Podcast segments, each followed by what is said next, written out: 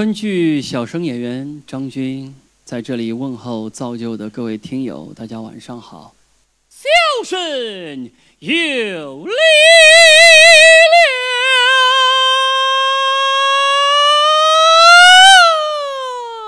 量。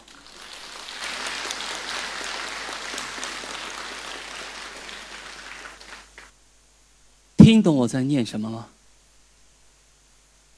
太棒了！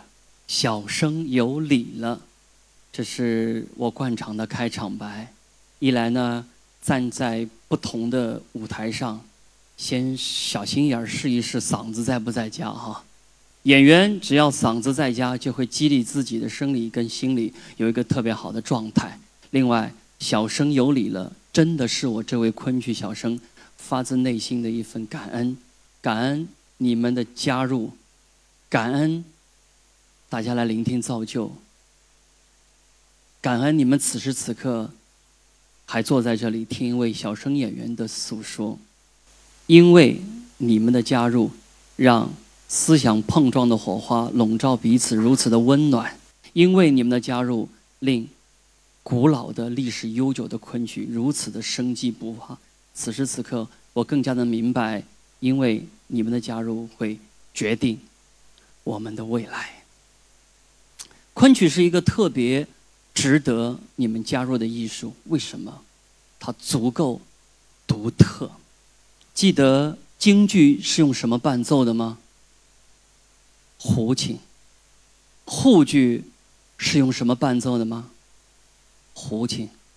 越剧是用什么伴奏的？胡琴。河南梆子是什么伴奏的？胡琴。河北梆子呢？胡琴。西剧呢？胡琴。淮剧呢？胡琴。中国绝大多数的戏曲的音乐伴奏都是胡琴，而我个人浅显的认为，用胡琴伴奏的这一些中国传统的戏曲音乐被称为板腔体的，是传统戏曲音乐里面的流行音乐。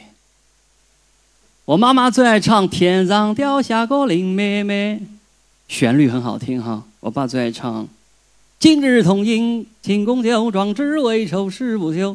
旋律很重要，旋律能够被记住，能够朗朗上口。而昆曲被称为是曲牌体，是中国传统戏曲音乐里面的贝多芬、莫扎特和巴哈。此处可以有掌声。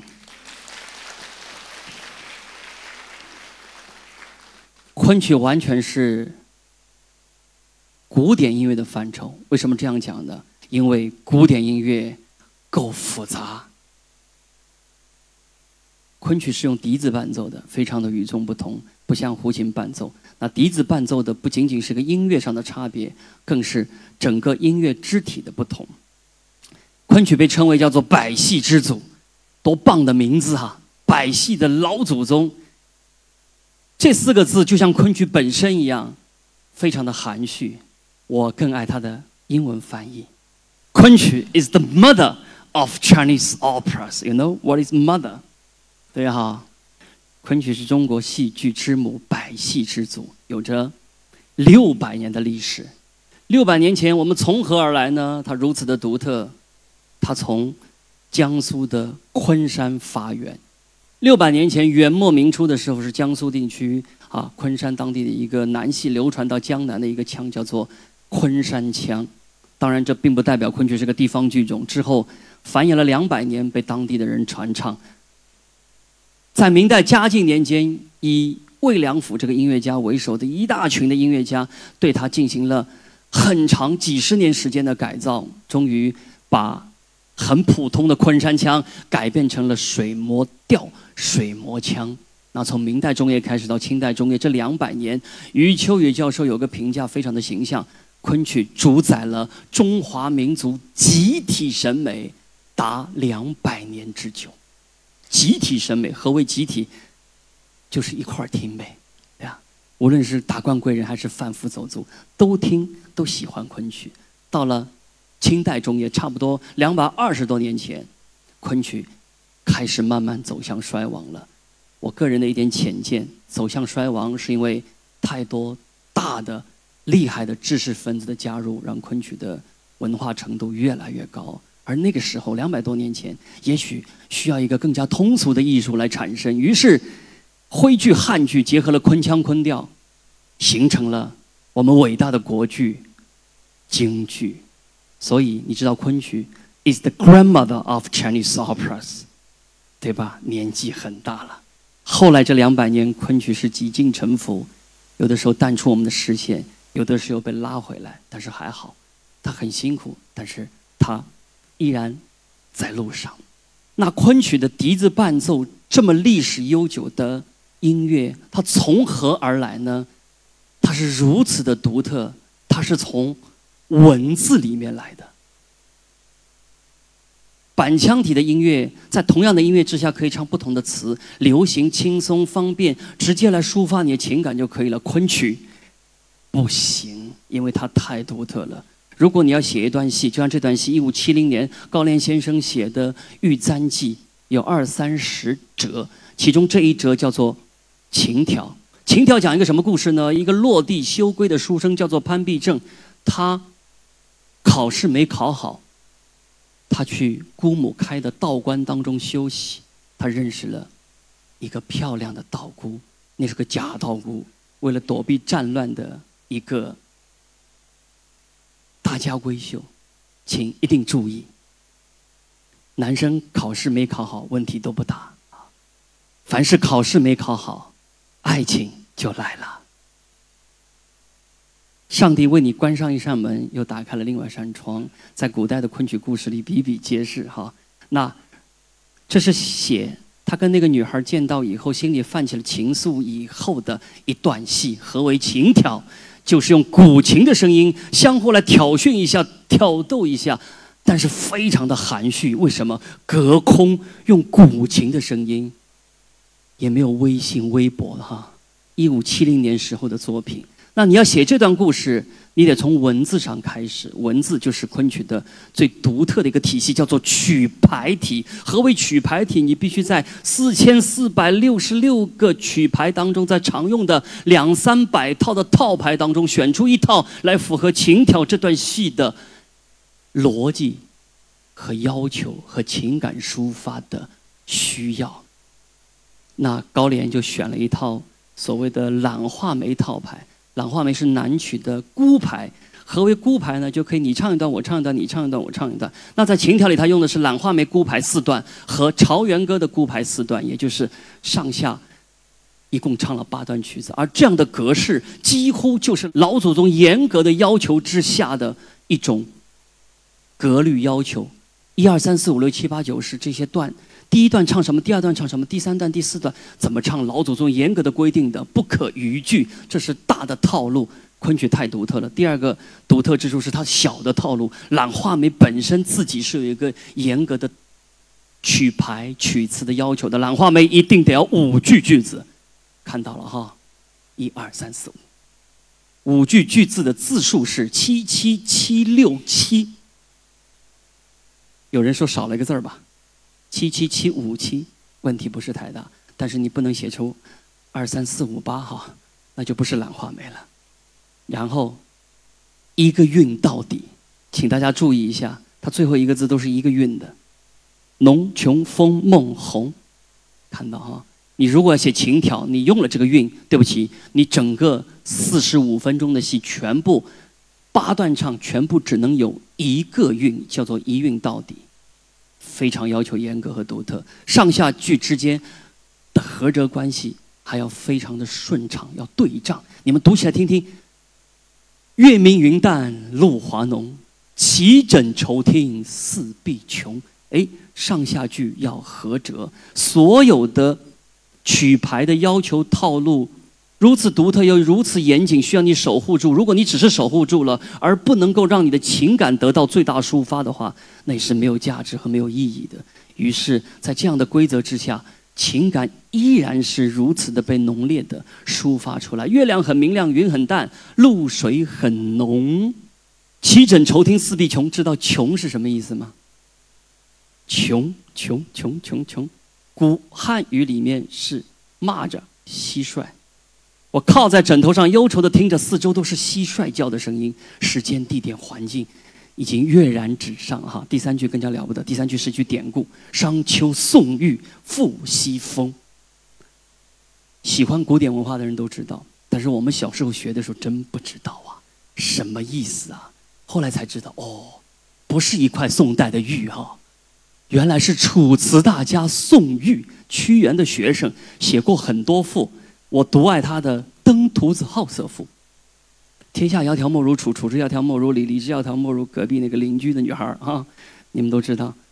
但是宋玉有一个非常棒的赋，叫做《西风赋》。《西风赋》对秋天的忧伤，那作者就写潘必正此时心情是：我没有别的办法，我只能像宋玉一样，把对秋天的忧伤写在《西风赋》里面了，赋予西风了。哇！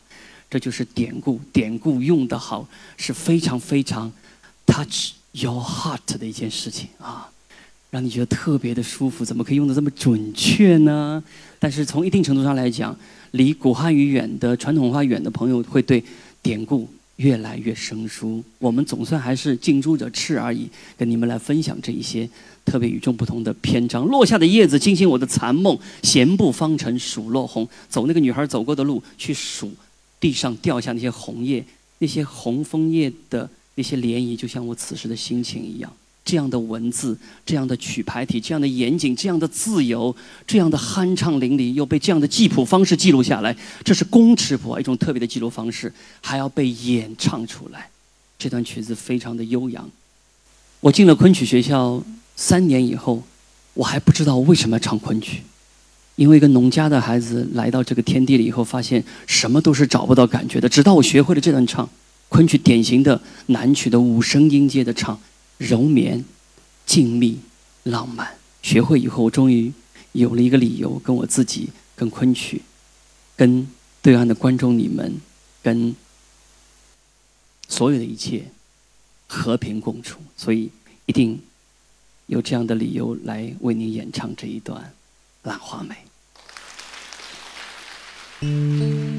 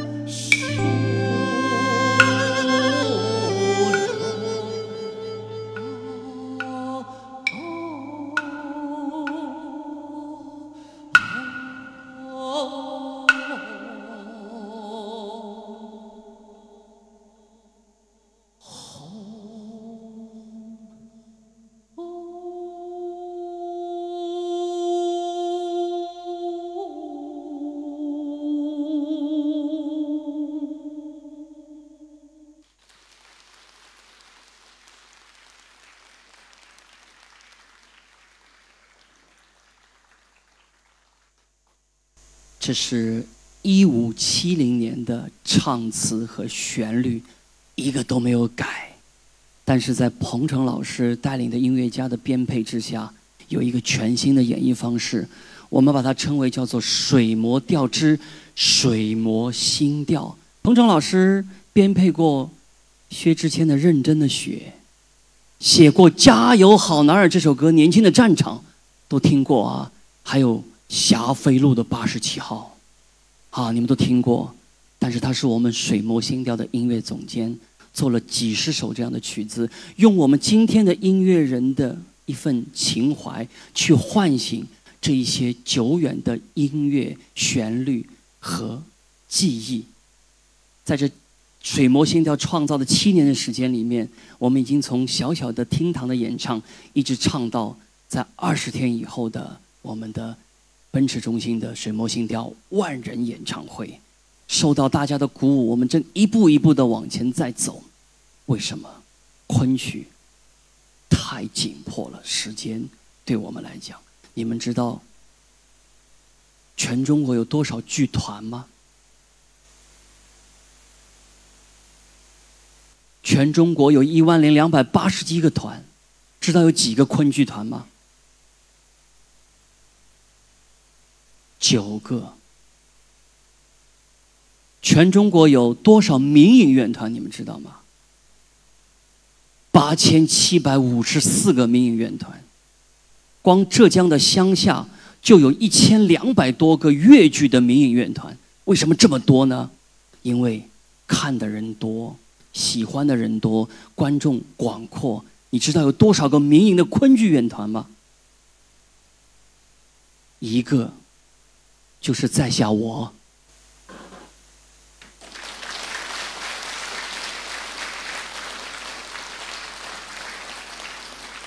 现在是一个，未来也只需要一个。多了也没人看嘛，也养不活自己嘛，要这么多干什么呢？我们五月十八号做万人演唱会，你们知道为什么放在五月十八号吗？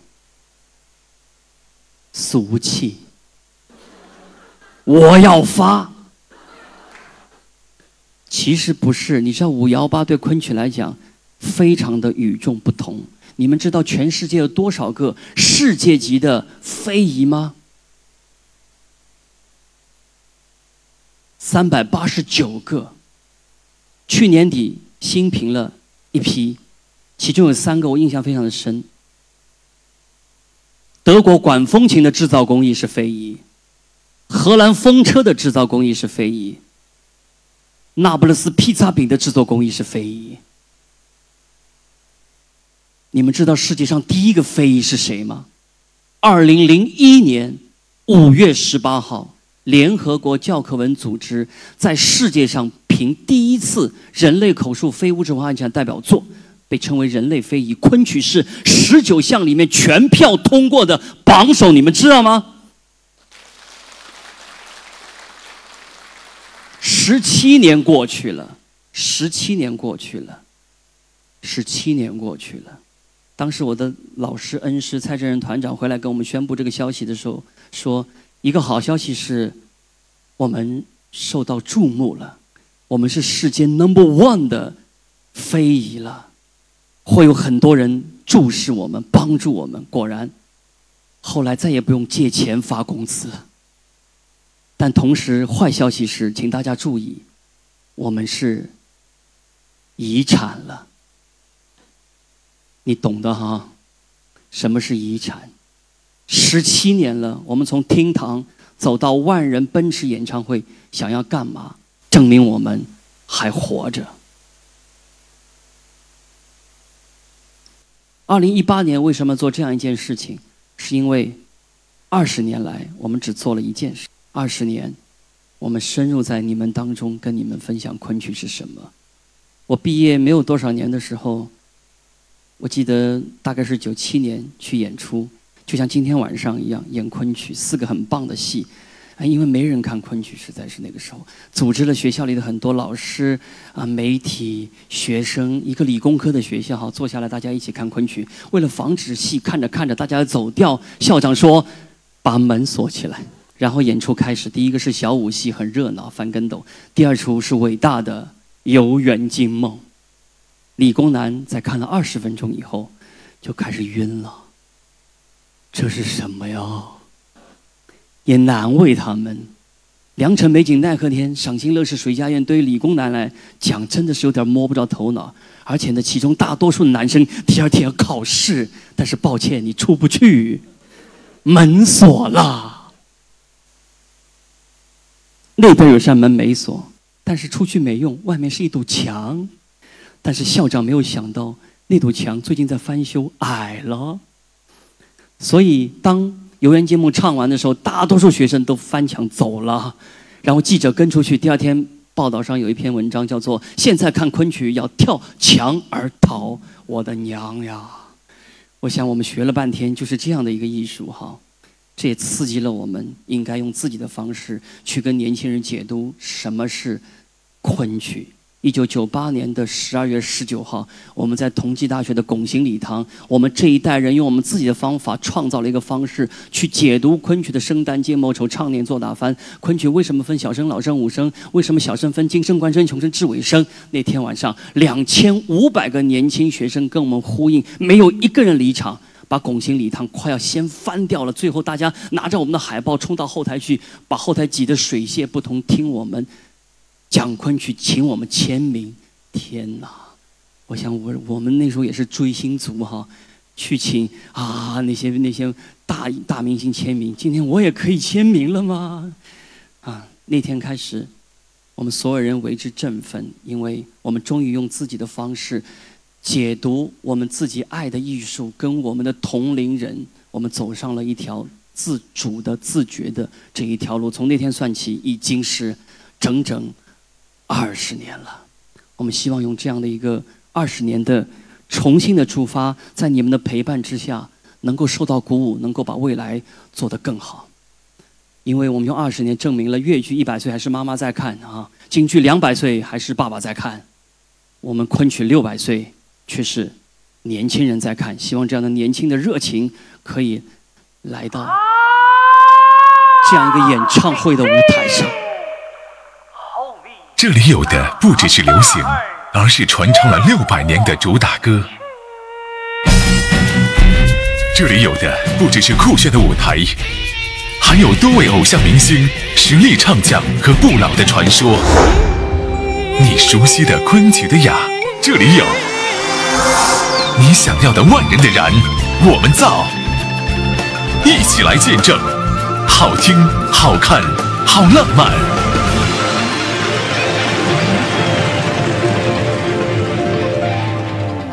与其说我们发了个宏愿要站上这样的万人的舞台，还不如说在为过去的二十年，在你们的鼓舞之下，我们有了这样的一个勇气，站在更大的舞台上，来向未来的二十年招手、挥手致意，充满着新的能量。